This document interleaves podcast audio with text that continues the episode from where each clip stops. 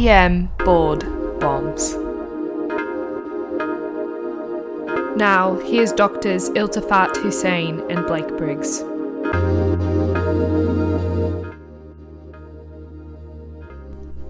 Welcome back to another EM Board Bombs episode. I'm your host, Blake Briggs. Iltifat Husain not joining us today. I'm letting him off easy this time. This week, we're giving you yet another amazing preview of what you're missing. Basically, what you're missing if you don't have EM Rapid Bombs. So today we'll be giving you another awesome preview of a full episode of what EM Rapid Bombs is like. So we'll be giving you an one of our releases that's relatively popular and well received by our premium subscribers, and we hope you enjoy it. Remember that EM Rapid Bombs is basically the premium version of our podcast, meaning that you get already the free handouts, the free podcast, but the premium subscribers get multiple two to four minute episodes where they get high yield questions in a board answer format. Basically, they get a multiple choice question, we read it off. It's just like the boards, no joking around, no hassle. We tell you what you need to know for the test, for real life, tell you why the answer choices are right or wrong, and then we give you this coaching where we tell you, okay, this is how the test is going to talk about it, and the test may or may not be wrong on this, but here's what you need to know for real life too. Pretty sick. So that's what the special part about EM Rapid Bombs is. Nothing like it elsewhere on the planet. We're the only medical specialty question bank board podcast. So here it is. Check it out. Enjoy it. We'll see you next time. All right, next question. A 22 year old female arrives with right lower quadrant abdominal pain. She is tachycardic on arrival to the ED in the 120s, and she is in acute pain. A CT scan is performed showing a large hemorrhagic right ovarian cyst there is also abdominal free fluid and active extravasation. Her blood pressure is normal and pregnancy test is negative. Which of the following is the best next step?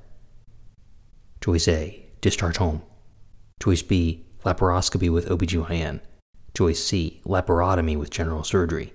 Choice D, admission to medicine for observation and pain control.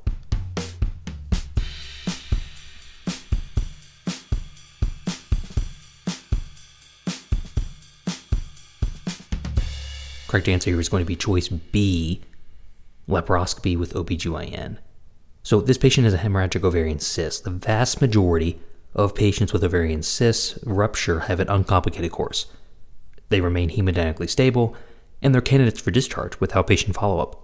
However, there's some exceptions to this norm, and it's good we talk about them. First is the obvious one. Anyone with hemodynamic instability requires surgery. In particular, hemodynamic instability means hypotension, the obvious one, but it also means tachycardia that doesn't resolve with IV fluids in the setting of active extravasation. However, in a healthy young patient, large blood loss that occurs quickly may not immediately cause a change in vital signs or anemia. So, you know, shockingly, blood transfusion may be needed, however, in about 53% in one study alone. So there will eventually be a change in hemoglobin in these patients, just maybe not in the ED at the time. Now, if your hospital cannot provide blood products or and or surgery, then you need to transfer, obviously. Another indication for surgery is a severe drop in the hemoglobin from prior measurements. This is less helpful because you and I both know that hemoglobins rarely change during acute blood loss. You're really just treating their vital signs at this case, or you know, tachycardia or their hypotension. You would transfuse blood if you're worried about a hemorrhagic ovarian cyst and free fluid in the abdomen. So let's go over the answer choices here, and that'll help frame the options when you're dealing with these patients. Now, choice A was discharge home. Obviously, the wrong answer in any patient with a CT finding of active extravasation from hemorrhage. Patients with uncomplicated cyst rupture, however, can be discharged. Now, these are the vast majority of our ovarian cyst patients, right? These patients will have an ovarian cyst that bleeds a small or moderate amount, and the bleeding is self limited and contained in the pelvis. These are patients without a significant drop in hemoglobin and normal vital signs, and their pain is pretty well controlled when you reassess them.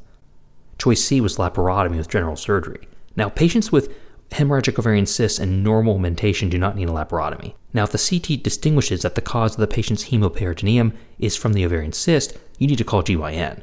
They provide a much less invasive method of intervention, which is laparoscopy and evacuation of the hemoperitoneum, keeping the ovary in most cases. And in a young female, that's very important, especially of childbearing age.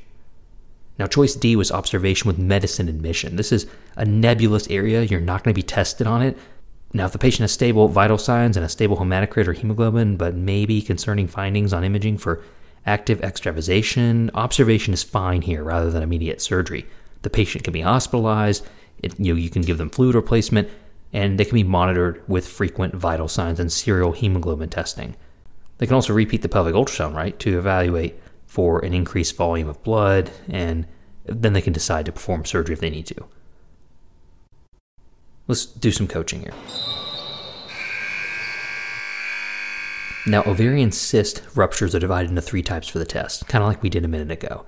By far, the most common cyst you will see clinically are uncomplicated and self limited bleeding. These patients will look good, they're ambulatory, and they have normal vital signs usually. They can go home without consulting anyone.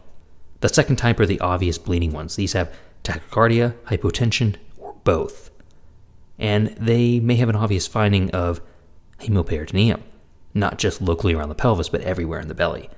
These patients likely need laparoscopy with GYN. Finally, the third group is one you'll never be tested on, and it's kind of the gray area, and you'll rarely see this clinically. These are the patients who just don't look safe to go home, and you know maybe their pain's not under control, maybe they're borderline tachycardic with normal hemoglobin, and maybe they just need to be watched in the hospital. You're going to observe these patients and not necessarily admit to medicine. It just depends on your hospital rules. Maybe GYN would gladly take these patients. It just depends. There's no set criteria here, and it just depends where you work. But this was the least tested of those three groups. Just remember the top two we talked about the people going to surgery and the people going home. And that's all you need to know about hemorrhagic ovarian cysts.